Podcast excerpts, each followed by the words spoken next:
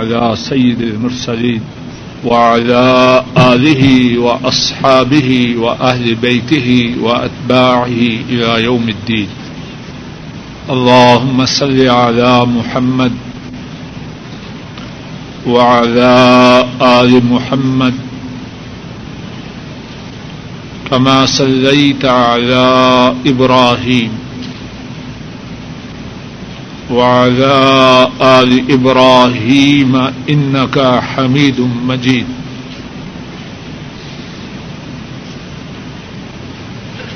اللهم بارك على محمد وعلى آل محمد كما باركت على إبراهيم. وعلى آل إبراهيم إنك حميد مجيد.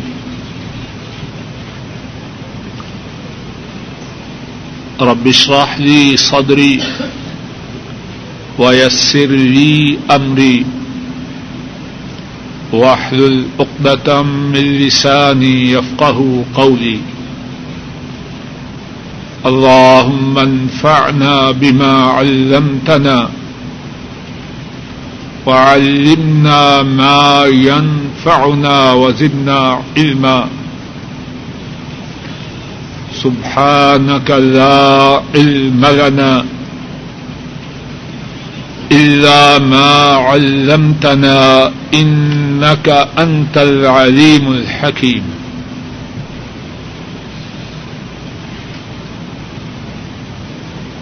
گزشتہ درس میں اللہ کی توفیق سے اس حدیث پاک کا ذکر ہوا، جس میں یہ بات بیان کی گئی کہ حضرت ابو طلحہ رضی اللہ تعالی ان انہوں نے رسول مکرم صلی اللہ علیہ وسلم کی آواز مبارک میں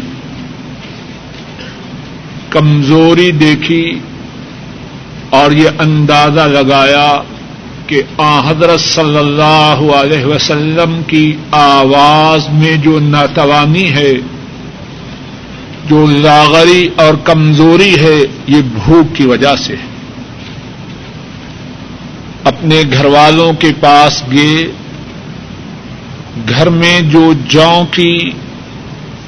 دو چار روٹیاں تھیں وہ تیار کروائیں۔ رسول کریم صلی اللہ علیہ وسلم کو دعوت، اپنے ہاں دعوت کے لیے بلانے کی غرض سے حضرت انس رضی اللہ تعالی ان کو روانہ کیا۔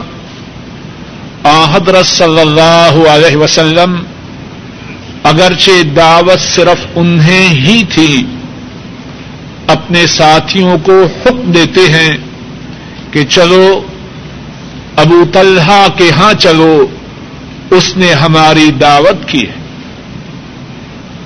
آ حضرت صلی اللہ علیہ وسلم وہاں پہنچتے ہیں اللہ کے فضل و کرم سے۔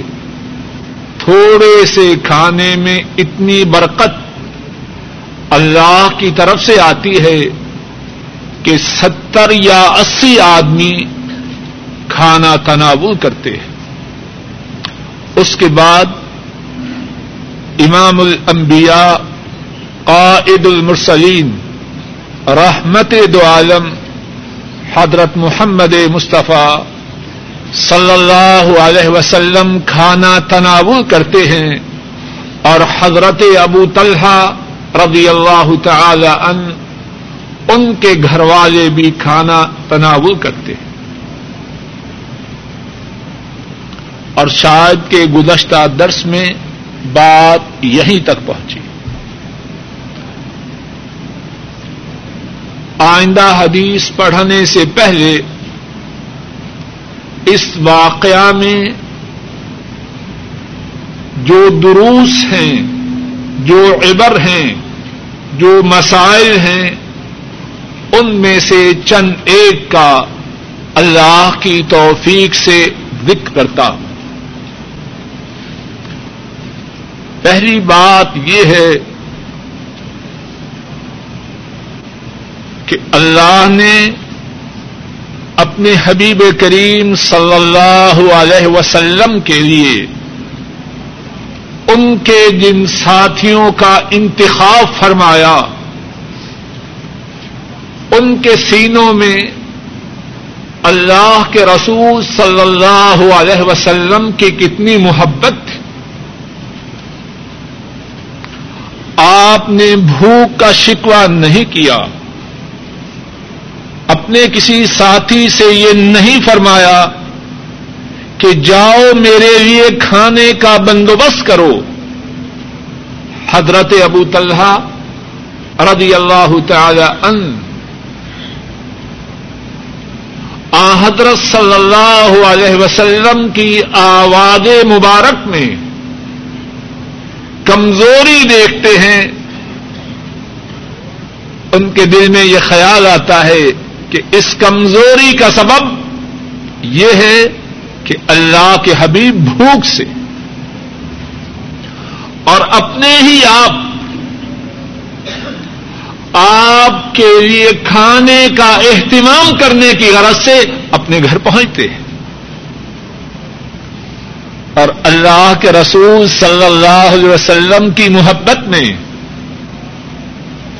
ابو طلحہ تنہا اور منفرد نہیں۔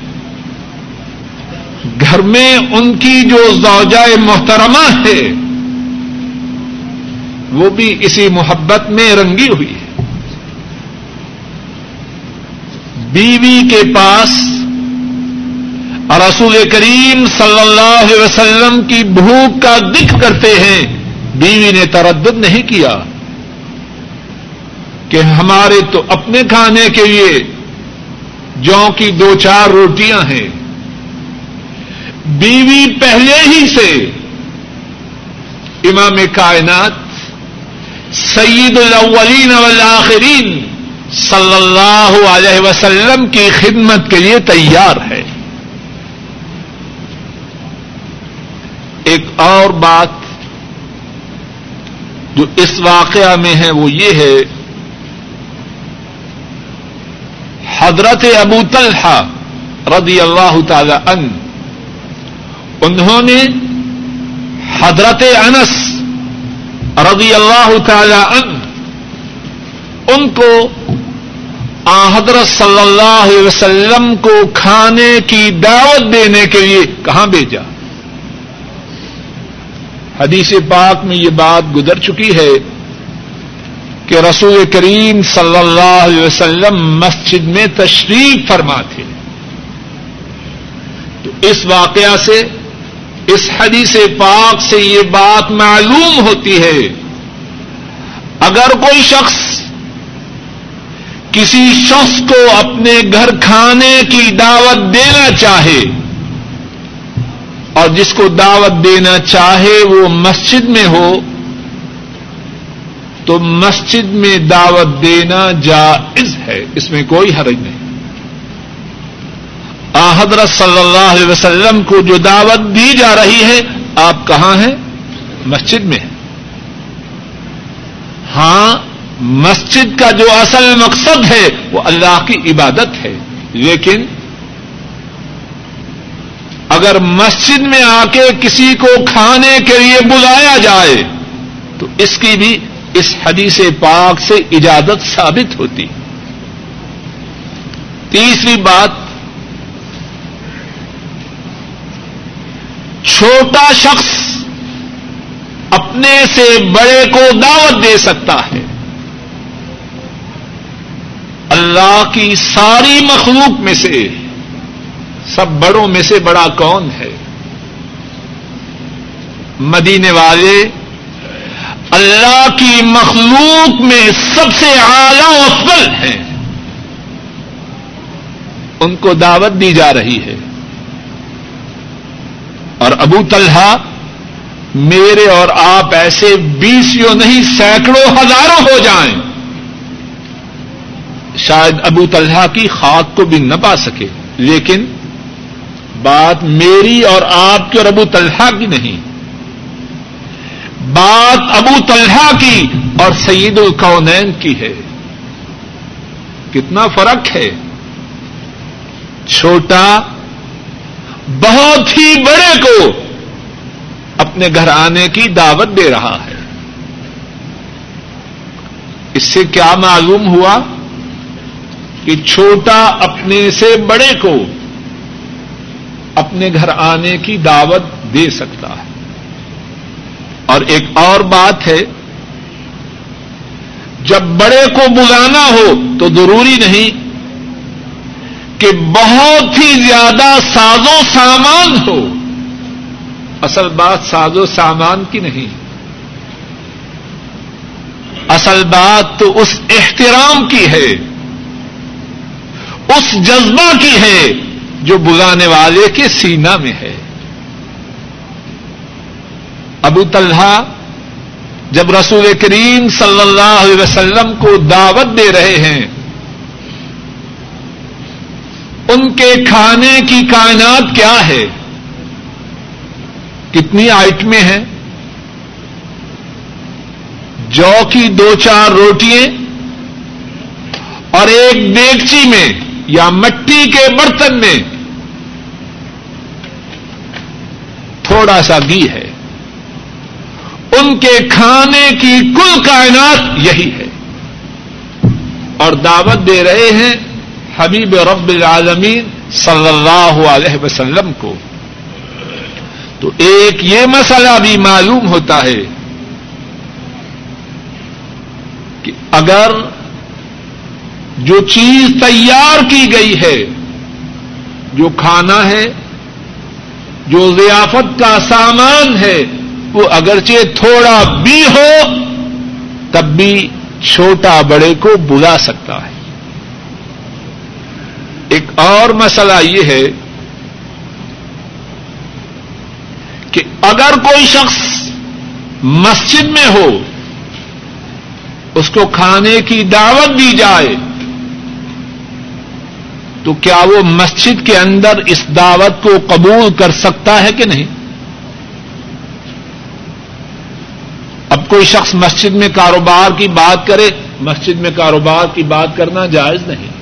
سودا ہو، باہر نکل جائیں دونوں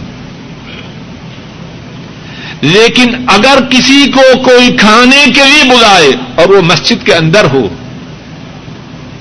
بلانا بھی جائز ہے اور مسجد میں موجود شخص کی طرف سے بلانے والے کی دعوت کو قبول کرنا بھی جائز ہے۔ رسول مکرم صلی اللہ علیہ وسلم آپ نے دعوت کو قبول فرمایا کہ نہ فرمایا؟ فرمایا۔ اور آپ کہاں تھے؟ مسجد کے اندر تھے۔ اور اللہ کی ارب و رحمتیں ہوں۔ حضرت امام بخاری راہ اللہ پر۔ انہوں نے اس حدیث پاک سے یہی دو مسئلے مستمبت کیے ہیں۔ باب من دعا لطعام فی المسجد ومن اجاب من باب ہے اس بارے میں کہ جو مسجد میں کھانے کی دعوت دے اور جو مسجد میں کھانے کی دعوت کو قبول کرے۔ ایک اور مسئلہ اس حدیث پاک میں یہ ہے کہ دعوت کس کن کو آئی؟ بولیے، رسول پاک صلی اللہ علیہ وسلم کو تھا تھوڑا سا سامان۔ اب رسول کریم صلی اللہ علیہ وسلم اپنے ساتھ ستر یا اسی آدمیوں کا لشکر لے کے جا رہے اس سے کیا معلوم ہوتا ہے؟ ایک معروف اور مشہور مسئلہ ہے کہ اگر کسی کو کوئی دعوت دے انوائٹ کرے، تو عام قاعدہ یہ ہے کہ جس کو دعوت دی جائے، وہ اپنے ساتھ اوروں کو لے کے نہ جائے۔ جن کے ہاں جانا ہے، ان کی عزت کا بھی خیال رکھنا ہے۔ ان کے حالات کا بھی خیال رکھنا ہے۔ اور بعض لوگ اس بارے میں بڑی غلطی کرتے ہیں۔ ایک آدمی کو بلایا، پانچ، سات اور یہ کیا آگے۔ عام ادب اسلامی کیا ہے؟ جس کو بلایا جائے، وہی آئے۔ اور اگر وہ کسی اور کو اپنے ساتھ لانا چاہے، صاحب خانہ سے اجازت لے۔ اور آحدر صلی اللہ علیہ وسلم کی سیرت پاک سے یہ بات ثابت بھی ہے۔ آپ کو ایک دفعہ کسی آدمی نے دعوت پہ بلایا۔ ایک آدمی نے جاتے دیکھا، ساتھ ہی وہ بھی شریک ہو گیا۔ رسول کریم صلی اللہ علیہ وسلم جس نے دعوت پہ بلایا تھا، اس کے دروازے پہ جا کے رک جاتے ہیں۔ فرمایا تو نے ہمیں دعوت پہ بلایا، یہ ساتھی اپنی مرضی سے ہمارے ساتھ شریک ہو گیا۔ اگر اجازت دو، تو یہ تمہارے گھر کے اندر داخل ہو، وگرنہ یہی سے واپس ہو جائے۔ اسلام دین ہے، ادب کا۔ اور اس میں خیال ہے صاحب خانہ کا بھی اور خیال ہے مہمان کا بھی اور یہ عام قاعدہ ہے لیکن اس حدیث پاک سے ایک اور بات معلوم ہو رہی ہے۔ اگر صاحب خانہ میں اور مہمان میں اتنے تعلقات ہوں اور جس کو بلایا جائے وہ سمجھے کہ میں جس کو لے جاؤں صاحب خانہ میرے کسی کو لے جانے پہ ناراض نہیں ہوگا، بلکہ جس کو لے جاؤں، اس کا کھلے دل سے استقبال کرے گا تو اس کو اجازت ہے۔ اور شاید ساتھیوں کو یاد ہے کہ نہیں، آپ کس کے گھر جا رہے تھے؟ ابو طلحہ اور ان کی زوجہ محترمہ کون ہے ام سلیم رضی اللہ تعالی عنہا۔ اور وہ کون ہیں؟ حضرت صلی اللہ علیہ وسلم کی خالہ تھی۔ اور رضائی اعتبار سے آپ کی خالہ تھی۔ آپ کو ان سے اور ان کو آپ سے بہت ہی پیار تھا۔ اور اسی لیے عجیب بات ہے کہ جب ابو طلحہ ستر اسی صحابہ کا لشکر آتے دیکھ کے گھبرا کے اندر جاتے ہیں۔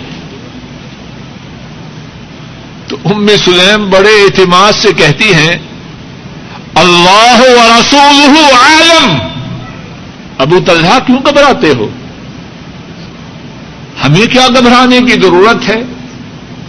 جو لے کے آیا ہے، اس کا رب جانے یا وہ جانے۔ ہمیں گھبرانے کی کیا ضرورت ہے؟ اللہ و رسول عالم ایک مسئلہ اس حدیث پاک میں یہ بھی ہے کہ اگر مہمان اور میزبان کے درمیان اتنی انڈرسٹینڈنگ ہو، اتنا تعلق ہو، اتنی افہام و تفہیم ہو کہ جس کو مہمان اپنے ساتھ لے جائے، میزبان کے دل میں کچھ بات نہ کھٹکے تو مہمان کو اجازت ہے۔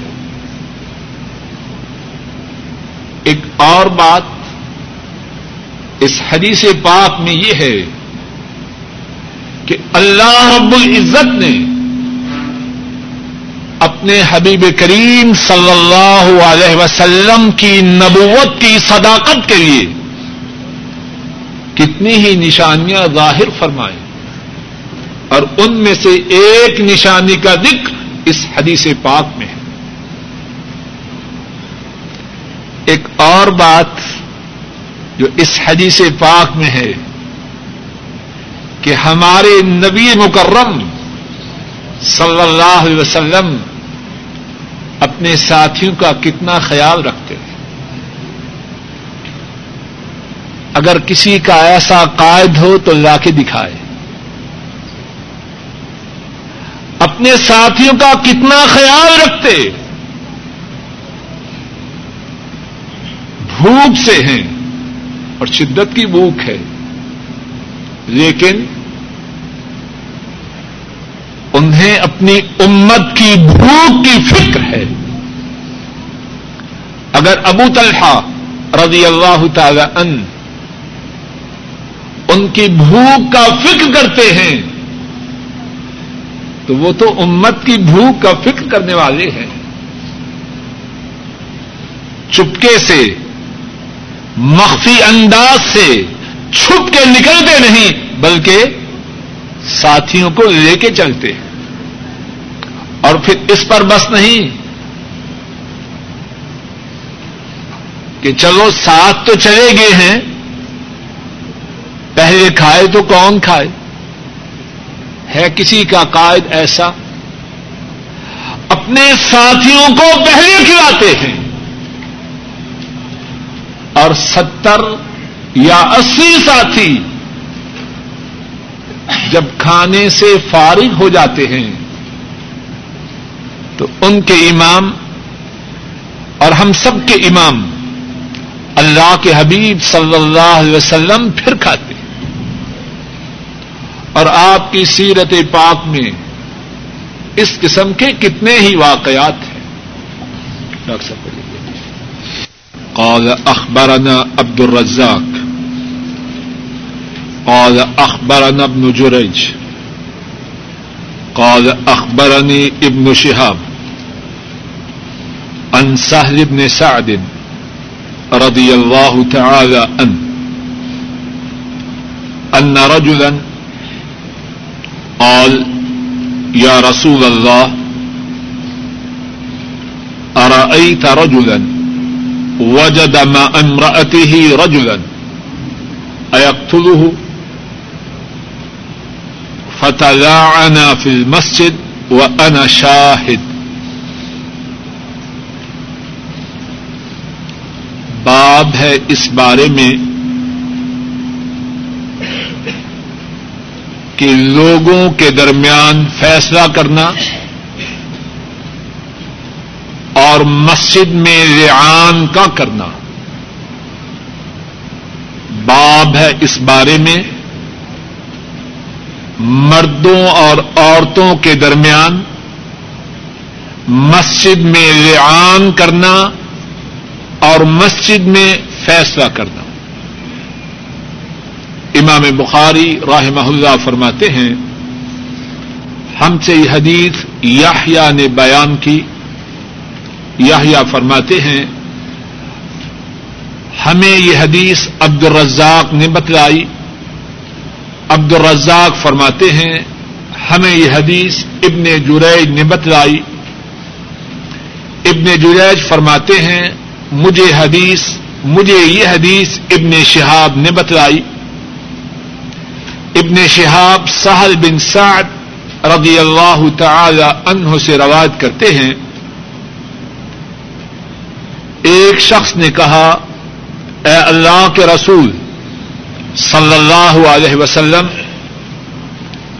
آپ کیا فرماتے ہیں اس شخص کے بارے میں جو اپنی بیوی کے ساتھ کسی آدمی کو پائے؟ کیا وہ اس آدمی کو قتل کر دے؟ پھر ان دونوں نے مسجد میں ریان کیا اور میں حاضر تھا۔ اس باب میں امام بخاری راہ اللہ یہ بات بیان فرما رہے ہیں کہ مسجد میں بیٹھ کر قاضی کا فیصلہ کرنا، لوگوں کے معاملات کو نمٹانا یہ جائز ہے۔ اور اسی طرح مردوں اور عورتوں کے درمیان مسجد میں ریان کرنا یہ بھی جائز ہے۔ اور اور لیان کیا ہے؟ لیان سے مراد یہ ہے، اللہ محفوظ رکھے کہ کوئی شخص اپنی بیوی کو بے حیائی کا ارتقاب کرتے ہوئے دیکھے اور اس کے پاس اپنے علاوہ کوئی اور گواہ نہ ہو، اب کیا ہوگا؟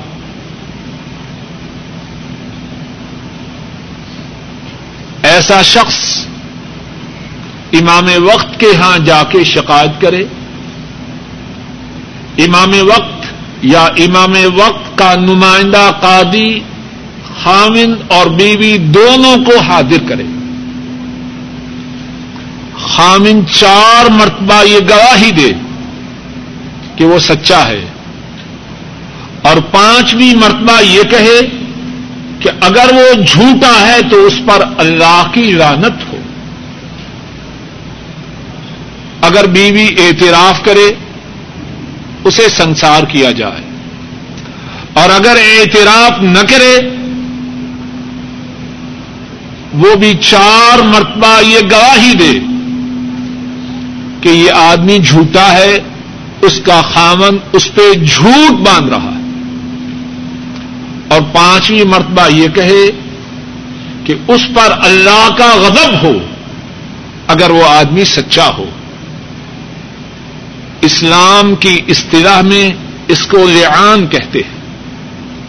اور اس کے بعد خامن اور بیوی ہمیشہ کے لیے ایک دوسرے سے جدا ہو جانا تو امام بخاری راہ اللہ نے جو حدیث بیان کی ہے، اس مقام پر حدیث مختصر ہے۔ صحیح بخاری میں ایک دوسری جگہ یہی حدیث تفصیل سے بیان کی گئی ہے۔ اور وہ حدیث اس طرح ہے، حضرت سہل بن سعد رضی اللہ تعالی ان بیان کرتے ہیں، ایک صحابی اویمر الجرانی عین واؤ یا میم را اویمر الجرانی رضی اللہ تعالی ان اپنے ایک ساتھی سے کہتے ہیں، جن کا نام عاصم ہے، بتلاؤ اگر کوئی شخص اپنے گھر والوں کے پاس کسی کو بے حیائی کا ارتقاب کرتے ہوئے دیکھے، اگر وہ اس کو قتل کر دے، تو کیا تم بھی اسے قتل کرو گے؟ اور پھر اویمر حضرت عاصم سے کہتے ہیں اللہ کے رسول صلی اللہ علیہ وسلم کے پاس جاؤ اور ان سے یہ مسئلہ دریافت کرو۔ حضرت عاصم رضی اللہ تعالی ان رسول کریم صلی اللہ علیہ وسلم کی خدمت میں حاضر ہوتے ہیں۔ آپ سے اس بارے میں سوال کرتے ہیں، آپ اس سوال کو پسند نہیں کرتے۔ حضرت عاصم اپنے گھر آتے ہیں۔ حضرت اویمر جن کی طرف سے سوال اٹھایا گیا ہے، وہ حضرت عاصم کے گھر پہنچتے ہیں اور پوچھتے ہیں کہ بتلاؤ، اللہ کے رسول صلی اللہ علیہ وسلم نے اس بارے میں کیا ارشاد فرمایا ہے؟ حضرت عاصم کہنے لگے کہ آپ ناراض ہوئے۔ آپ نے کچھ جواب نہیں دیا، بلکہ ناراضگی کا اظہار کیا۔ حضرت عاصم فرما، حضرت اویمر فرماتے ہیں، میں تو اس مسئلہ کا جواب ضرور ہی طلب کروں گا۔ اس مصیبت میں پھنسے آ حضرت صلی اللہ علیہ وسلم کی خدمت میں حاضر ہوتے ہیں۔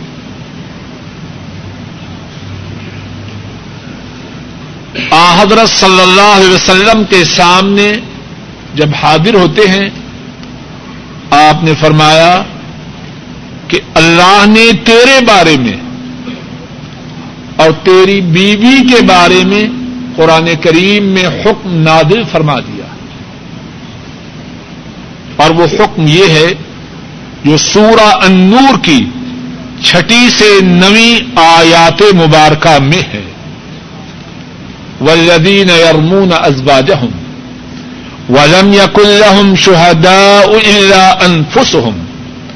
فشهادة أحدهم أربع شهادات بالله. إنه لمن الصادقين. والخامسة اللعنة الله عليه إن كان من الكاذبين. اللہ فرماتے ہیں، جو لوگ اپنی بیویوں پر برائی کا الزام لگائیں اور اپنے سوا ان کے کوئی گواہ نہ ہوں۔ وہ کیا کریں؟ چار مرتبہ اللہ کو گواہ کر کے یہ کہیں لمن الصادقین، کہ بے شک وہ سچوں میں سے ہے۔ والخامسة اللعنة الله عليه إن كان من الكاذبين اور پانچویں مرتبہ یہ کہے اس پر اللہ کی لانت ہو، اگر وہ جھوٹوں میں سے ہے۔ وَيَدْرَوْ أَنْهَا الْأَذَبْ أَن تَشْهَدَ أَرْبَعَ شَهَادَاتٍ بِاللَّهِ إِنَّهُ لَمِنَ الْكَاذِبِينَ۔ والخامسة أن غضب اللہ اور اس نے پاک بازی کا دعوی کرنا ہے۔ تو وہ بھی چار مرتبہ اللہ کو گواہ بنا کے کہے کہ اس کا خامن، اس کے متعلق جو الزام لگا رہا ہے، وہ درست نہیں۔ انه لمن الكاذبین اس پر الزام الزام لگانے والا جھوٹوں میں سے ہے۔ اور پانچویں مرتبہ یہ کہے کہ اگر اس کا شوہر اپنے الزام میں سچا ہو تو اس پر اللہ کا غضب۔ اس کا نام اسلامی اصطلاح میں ریان ہے۔ اور جب یہ خامند اور بیوی کی طرف سے ہو جائے، دونوں کو جدا کر دیا جاتا ہے۔ امام بخاری رحمہ اللہ فرما رہے ہیں کہ یہ جو لعان ہے، مردوں اور عورتوں کے درمیان یہ مسجد میں ہوگا۔ اور اس حدیث پاک میں ہے، حضرت ساحل بن سعد رضی اللہ تعالی عنہ وہ بیان کر رہے ہیں کہ دونوں نے حضرت اویمر نے اور ان کی بیوی نے دونوں میں، دونوں نے حضرت صلی اللہ علیہ وسلم کی موجودگی میں مسجد میں یہ گواہی پانچ پانچ مرتبہ دی۔ اس میں کیا حکمت ہے؟ اللہ اعظم بثواب شاید اس میں حکمت یہ ہے کہ جب مسجد میں کوئی بات کہنا چاہے تو شاید کہ وہ جھوٹ سے ڈر جائے۔ مسجد کی اپنی حیبت ہے اور جو نہیں ڈرنے والے وہ تو کابت اللہ میں جا کے بھی نہیں ڈرتے۔ لیکن نسبتاً شاید کے مسجد میں آ کے جھوٹ پہ اسرار سے رک جائے۔ اور اگر جھوٹی بات کہی ہے، اس سے توبہ کر اور جب مسجد میں ریان کا کرنا ثابت ہے، تو باقی فیصلے کرنے کیوں ثابت نہیں؟ امام بخاری راہ اللہ اس باب میں جو حدیث رائے ہیں، اس میں کس کا ذکر ہے؟ ریان کا۔ جب ریان ثابت ہے، جو اتنا سنگین معاملہ ہے تو باقی معاملات کا مسجد میں ثابت ہونا کیوں نہیں؟ اور شاید ان میں بھی حکمت یہ ہے کہ جو جھگڑے ہوتے ہیں، عام طور پہ دو میں سے ایک تو جھوٹا ہوتا ہے۔ تو شاید مسجد میں آ کے اللہ کا ڈر، اللہ کی حیبت دل میں آ جائے اور آدمی جھوٹا دعوی کرنے سے رک جائے۔ بڑی اشرف صاحب۔ باب اذا دخل بیتا یسلی حیث شاء او حیث امر ولا يتجسس قال حدثنا عبد الله بن مسلمة قال حدثنا إبراهيم بن سعد. عن ابن شهاب عن محمود بن ربيع عن إتبان بن مالك رضي الله تعالى عنه. ان النبي صلى الله عليه وسلم اتاه في منزله. فقال اين تحب ان اسلي لك في بيتك؟ قال فاشرت له الى مكان فكبر النبي صلى الله عليه وسلم وصففنا خلفه فصلى ركعتين باب ہے کہ جب کوئی کسی گھر میں داخل ہو، جہاں چاہے وہاں نماز پڑھے یا جہاں اس کو حکم دیا جائے، وہاں نماز پڑھے۔ ولا تجسس ہلکا کر۔ ولا تجسس اور تجسس نہ کرے۔ امام بخاری راہ محلہ فرماتے ہیں، ہم سے یہ حدیث عبداللہ بن مسلمہ نے بیان کی اور عبداللہ بن مسلمہ فرماتے ہیں، ہم سے یہ حدیث ابراہیم بن سعد نے بیان کی۔ ابراہیم ابن شہاب سے ابن شہاب محمود بن ربی سے اور محمود بن ربی اتبان بن مالک رضی اللہ تعالی عنہما سے روایت کرتے ہیں۔ اور اتبان فرماتے ہیں، بے شک نبی کریم صلی اللہ علیہ وسلم اتبان کے گھر تشریف لائے۔ بس آپ نے فرمایا، تو اپنے گھر میں کس جگہ پسند کرتا ہے کہ میں نماز پڑھوں? اتبان کہتے ہیں، میں نے ایک جگہ کی طرف اشارہ کیا۔ آپ نے اللہ اکبر کہا، ہم نے آپ کے پیچھے صف درست کی۔ اور آپ نے ہمیں دو رقط نماز پڑھائی۔ اس کے بعد اس کے بعد جو باب ہے، اس میں بھی یہی حدیث زیادہ تفصیل کے ساتھ ذکر کی گئی ہے۔ اس لیے اس حدیث کا بھی ترجمہ کر لیتے ہیں۔ پھر انشاءاللہ اللہ دونوں احادیث میں جو باتیں ہیں، وہ اللہ کی توفیق سے ذکر کروں گا۔ باب المساجد فی البیوت۔ وصل البراء ابن عادب فی مسجد ہی فی دار ہی باب ہے گھروں میں مسجدوں کے بارے میں. اور برا بن عازب نے رضی اللہ تعالی ان انہوں نے اپنے گھر میں اپنی مسجد میں جماعت کے ساتھ نماز ادا کی۔ قال حدثنا سعيد بن أفير قال حدثنا الليث. قال حدثني عقيل. عن ابن شهاب. قال أخبرني محمود بن ربيع الأنصاري أن عتبان بن مالك وهو من أصحاب رسول الله صلى الله عليه وسلم. ممن شهد بدرا من الأنصار. أنه أتى رسول الله صلى الله عليه وسلم فقال، يا رسول الله، قد أنكرت بصري وأنا أصلي لقومي، فإذا كانت الأمطار سال الوادي الذي بيني وبينهم، لم أستطع أن آتي مسجدهم فأصلي بهم. ووددت يا رسول الله أنك تأتيني فتسلي في بيتي فأتخذه مصلى. قال، فقال له رسول الله صلى الله عليه وسلم، سأفعل إن شاء الله.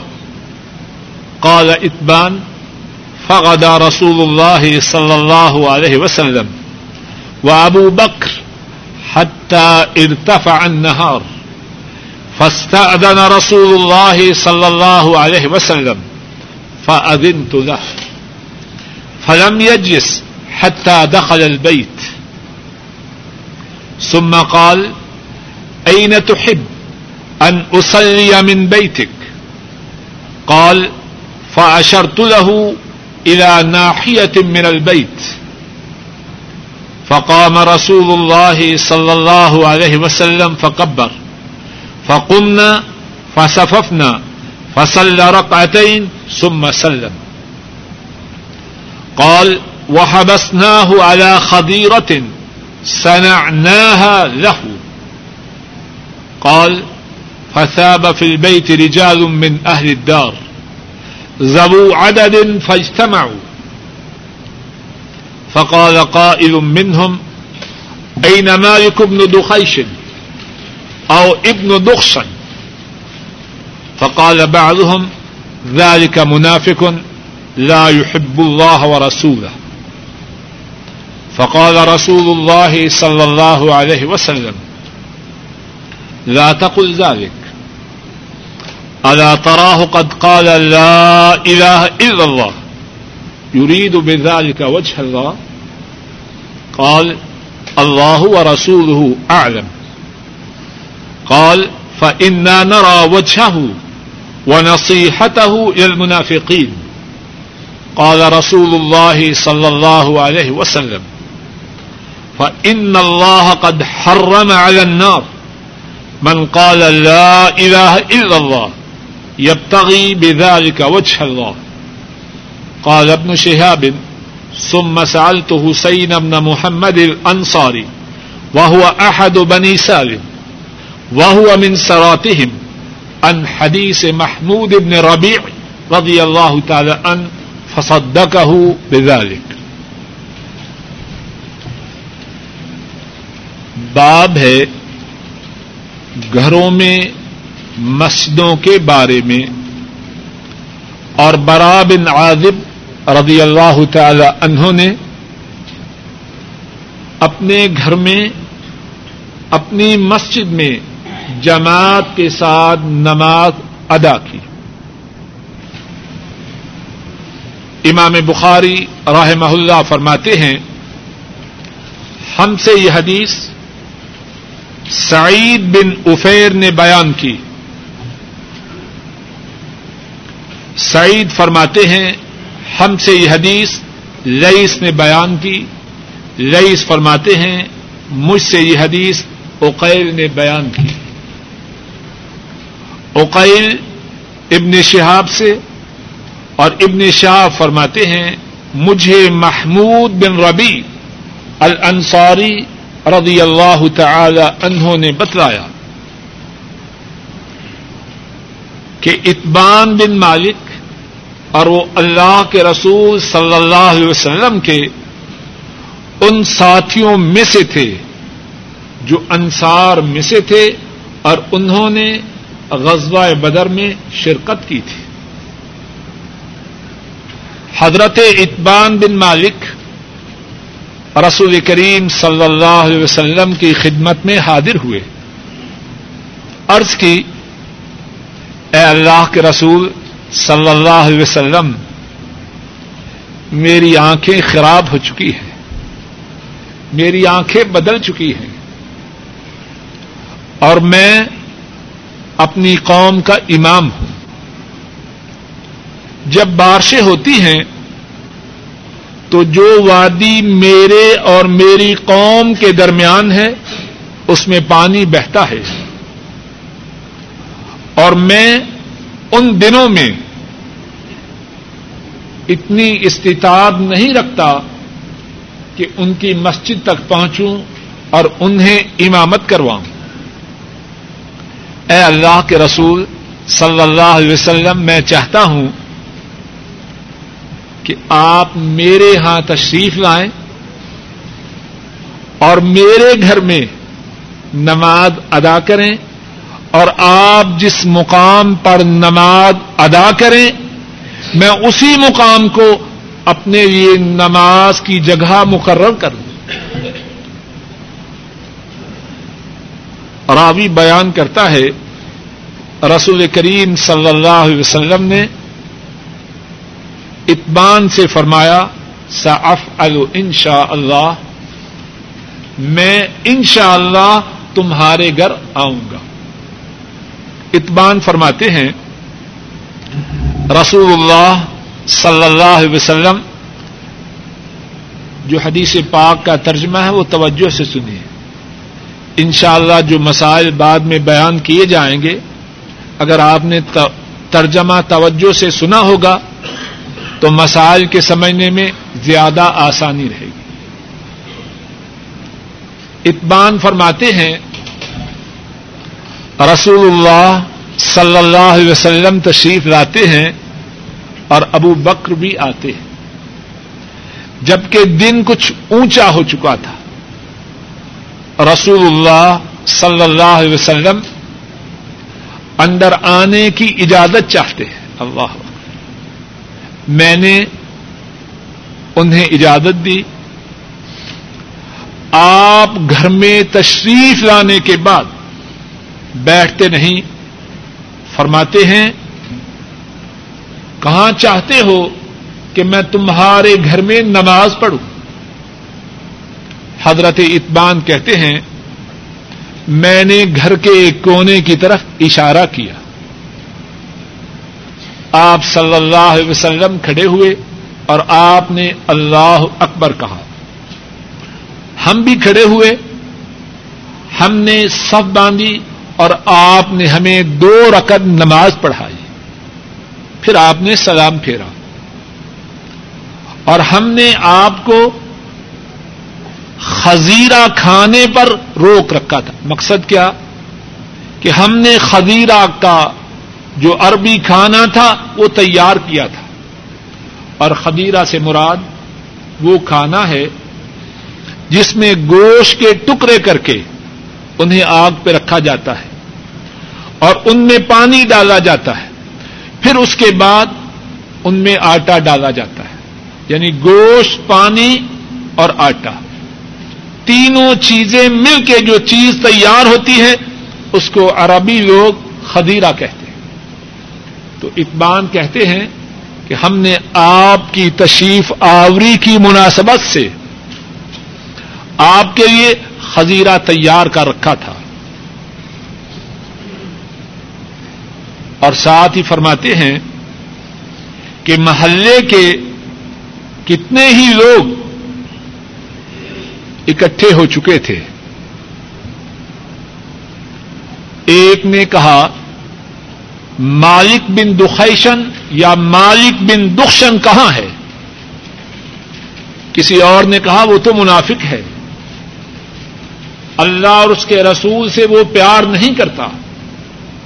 اللہ کے رسول صلی اللہ علیہ وسلم نے فرمایا، ایسی بات نہ کہو۔ کیا تمہیں معلوم نہیں کہ اس نے لا الہ الا اللہ کہا ہے اور اس کے لا الہ الا اللہ کہنے کا مقصد اللہ کو راضی کرنا ہے؟ ایک شخص کہتا ہے، اللہ اور اس کے رسول زیادہ جانتے ہیں۔ اور کسی نے کہا کہ ہم دیکھتے ہیں کہ مالک کی توجہ اور خیر خواہی منافقوں کے ساتھ ہے۔ رسول کریم صلی اللہ علیہ وسلم فرماتے ہیں، بے شک اللہ نے ہر اس شخص پر آپ کو حرام قرار دیا ہے جو اللہ کو راضی کرنے کے لیے کلمہ توحید پڑے جو اللہ کو راضی کرنے کے لیے لا الہ الا اللہ پڑے ابن شہاب فرماتے ہیں کہ میں نے حسین بن محمد الانصاری سے، جو کہ بنو سالم قبیلہ میں سے ہیں اور ان کے سرداروں میں سے ہے میں نے ان سے حضرت محمود بن ربی رضی اللہ تعالی ان ان کی اس حدیث کے متعلق سوال کیا تو انہوں نے اس حدیث کی تصدیق کی۔ کتنے منٹ باقی ہیں؟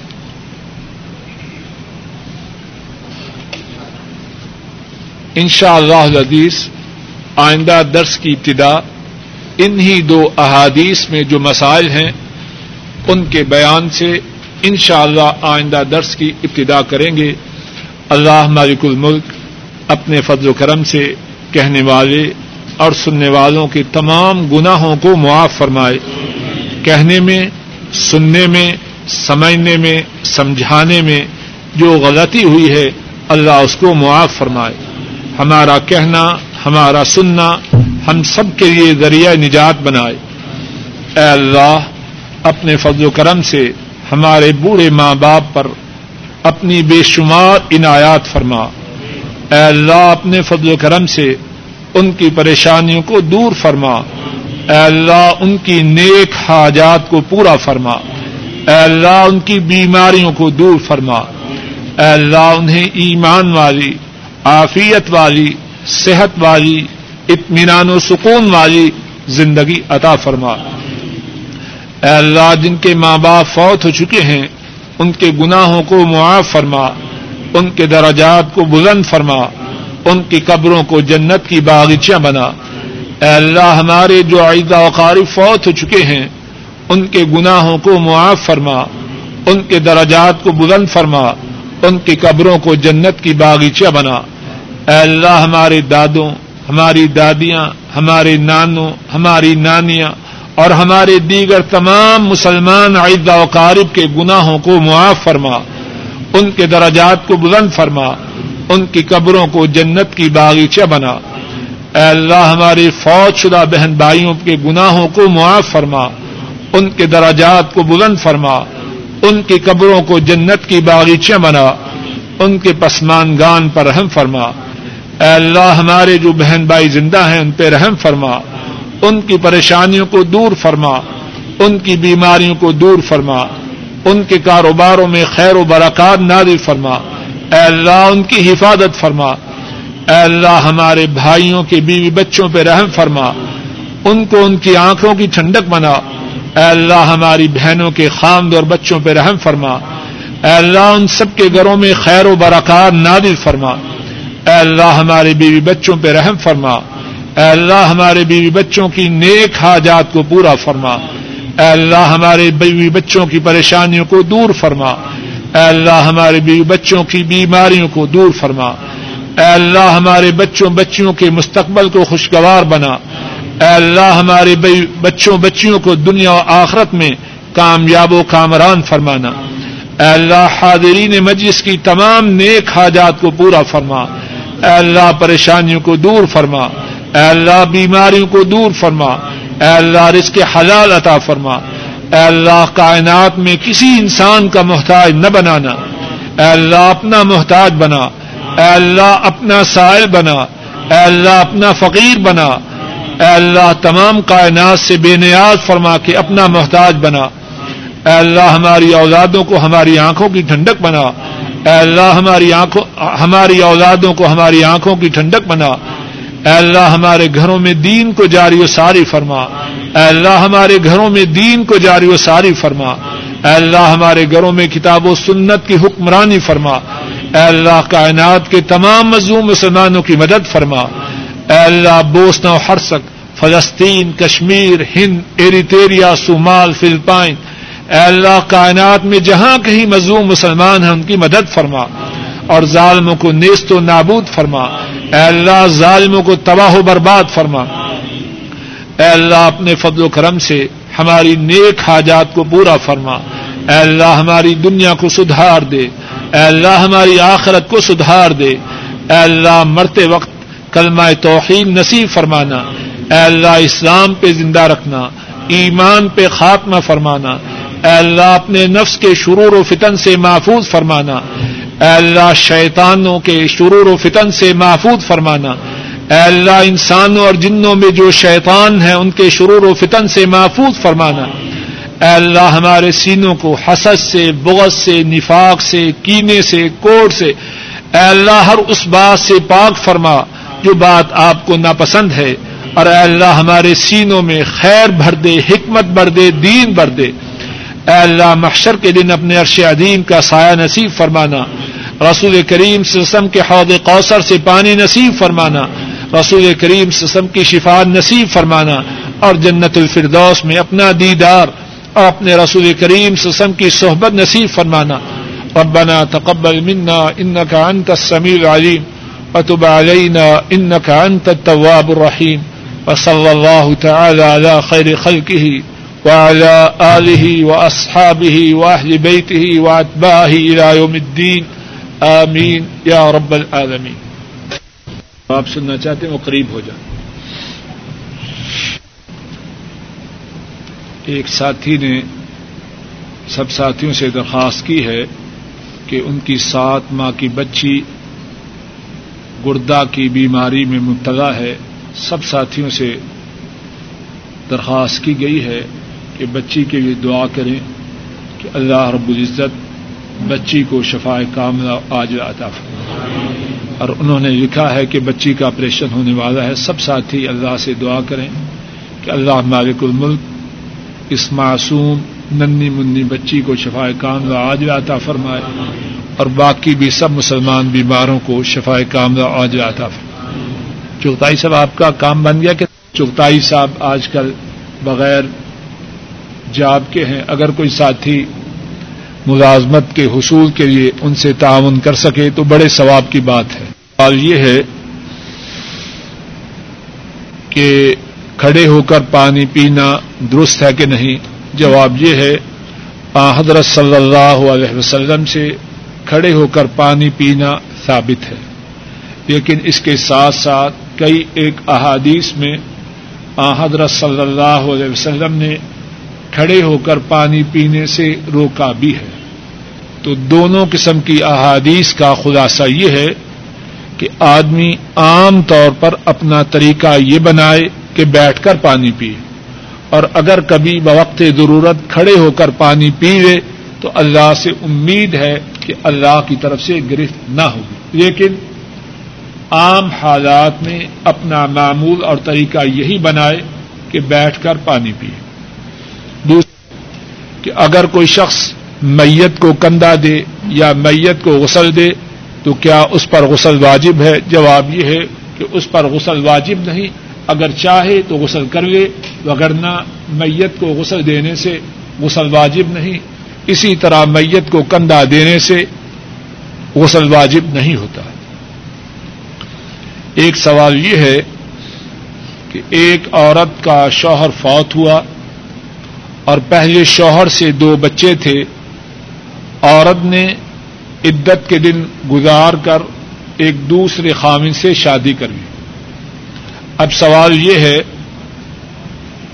کہ پہلے خامن کا جو مال تھا، اس کی جائیداد یا دولت تھی، کیا اس میں اس عورت کا کوئی حصہ ہے کہ نہیں؟ جواب یہ ہے کہ وہ خامن جس کی اولاد ہو، اس کی بیوی، اس کے ایک بٹا آٹھ حصہ کی مالک ہے۔ خواہ وہ عورت شادی کرے یا نہ کرے، ہمارے ہاں اللہ معاف کرے، اونٹ کی ساری کلے الٹی ہے وراثت کی تقسیم کے بارے میں لوگ بہت زیادہ اچھی بچی ہوتے ہیں۔ عورت کا حق ہے آٹھواں۔ اور اس کا اس بات سے کوئی تعلق نہیں کہ وہ شادی کرتی ہے یا نہیں کرتی۔ جن مسائل میں پاک و ہند کے لوگوں نے دین کو بہت زیادہ چھوڑا ہے ان میں سے ایک مسئلہ وراثت کی شری تقسیم ہے۔ طرح طرح کی باتیں بنتی اس بارے میں جو اس وقت سوال درپیش ہے وہ یہ ہے کہ عورت اپنے خامن کے ترکا میں سے ایک بٹا آٹھ کی مالک ہے۔ اگر آٹھ لاکھ چھوڑا تو ایک لاکھ اس کا ہے۔ خواہ وہ شادی کرے یا نہ کرے۔ اس ایک اور حصہ یہ ہے کہ خامن نے جو سونا یا پیسہ بیوی کو دیا تھا، اس کی کیا حیثیت ہے؟ جو پیسہ، جو سونا یا جو پراپرٹی خامن بیوی کے نام کروائے، اس کی دو صورتیں ہوتی ہیں۔ ایک یہ ہے کہ خامن بیوی کو ہمیشہ کے لیے دے دے۔ سونا خریدا دس، بیس، تیس تو جتنی اس کی حیثیت ہے، کہا کہ یہ تمہارا ہے۔ کوئی جگہ خریدی، کہا کہ یہ تمہاری ہے۔ اس صورت میں مرنے کے بعد وہ چیز اس عورت ہی کی ہوگی۔ دوسری صورت یہ ہے، خاون نے سونا خریدا۔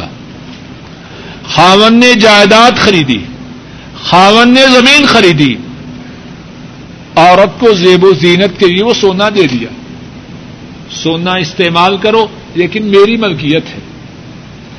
انکم ٹیکس سے بچنے کے لیے، پراپرٹی ٹیکس سے بچنے کے لیے میری یہ جائیداد تمہارے نام ہے۔ اصل مالک میں ہوں۔ اب اس صورت میں عورت شادی کرے نہ کرے، وہ ساری چیزیں سارے وہ رسا کی ہیں۔ اس کے شادی، سمجھ لیجیے مسئلے کو، اس کے شادی کرنے یا نہ کرنے سے جو ترکا ہے، خامن کا چھوڑا ہوا مال ہے، اس کی حیثیت میں کوئی تبدیلی نہ ہوگی۔ اگر وہ چیزیں خامن نے اس کو دے دی تھی، اس کا مالک بنا دیا تھا، تب تو اس کی ہے۔ ہاں وہ چار ماہ، دس دن گزارتے ہی شادی کر دی اور اگر نہیں دیے، اگر وہ چیزیں نہیں دی بیس، تیس، چالیس، پچاس سال بیٹھی رہے، وہ ان چیزوں کی مالک نہیں بن سکتے وہ چیزیں سارے وہ راساکی ہے اور اس کا حصہ ان چیزوں میں ایک بٹا آٹھ ہے۔ ایک سوال یہ ہے کہ بدتی یا مشرق اس کے ساتھ دینی کام میں تعاون کرنا چاہیے کہ نہیں؟ جواب یہ ہے کہ جس کے متعلق آپ کہہ رہے ہیں کہ وہ بدتی یا مشرق ہے، تو اس کا دینی کام کیا ہوگا؟ یعنی سوال میں کچھ تعارض ہے۔ اگر تو بدتی یا مشرق ہے، عام طور پر اس کا جو دینی کام ہوگا یہی ہوگا کہ شرک و بدت کی نشو و اشاعت ہو۔ تو اگر کوئی شخص شرک و بدت کی نشو و اشاعت میں مدد کرے گا، وہ گناہ میں شریک ہوگا۔ ہاں اس سے اس لیے تعاون کیا جائے کہ وہ شرک و بدت سے روک رک جائے، شرک و بدت سے دور ہو جائے بڑی اچھی بات ہے۔ اسے صحیح بخاری لے کے دی۔ صحیح بخاری کی جو شرح ہے وہ لے کے دی کہ شاید پڑھے اور اس کی سمجھ میں بات آ جائے، بڑی اچھی بات ہے۔ یا اس کی مالی مدد اس لیے کی کہ توحید و سنت کے خلاف اس کے سینے میں جو بغد ہے، کوڑ ہے، شاید کہ وہ کم ہو جائے۔ یہ بات درست ہے۔ اللہ کے نبی صلی اللہ علیہ وسلم مشرقوں کے ساتھ بھی اچھا سلوک کرتے لیکن اس لیے اچھا سلوک نہ کرتے کہ وہ مسلمانوں کے خلاف ہی تلواریں خرید کر مسلمانوں کی گردنیں کاٹے۔ اس لیے نہیں، اس لیے کہ شاید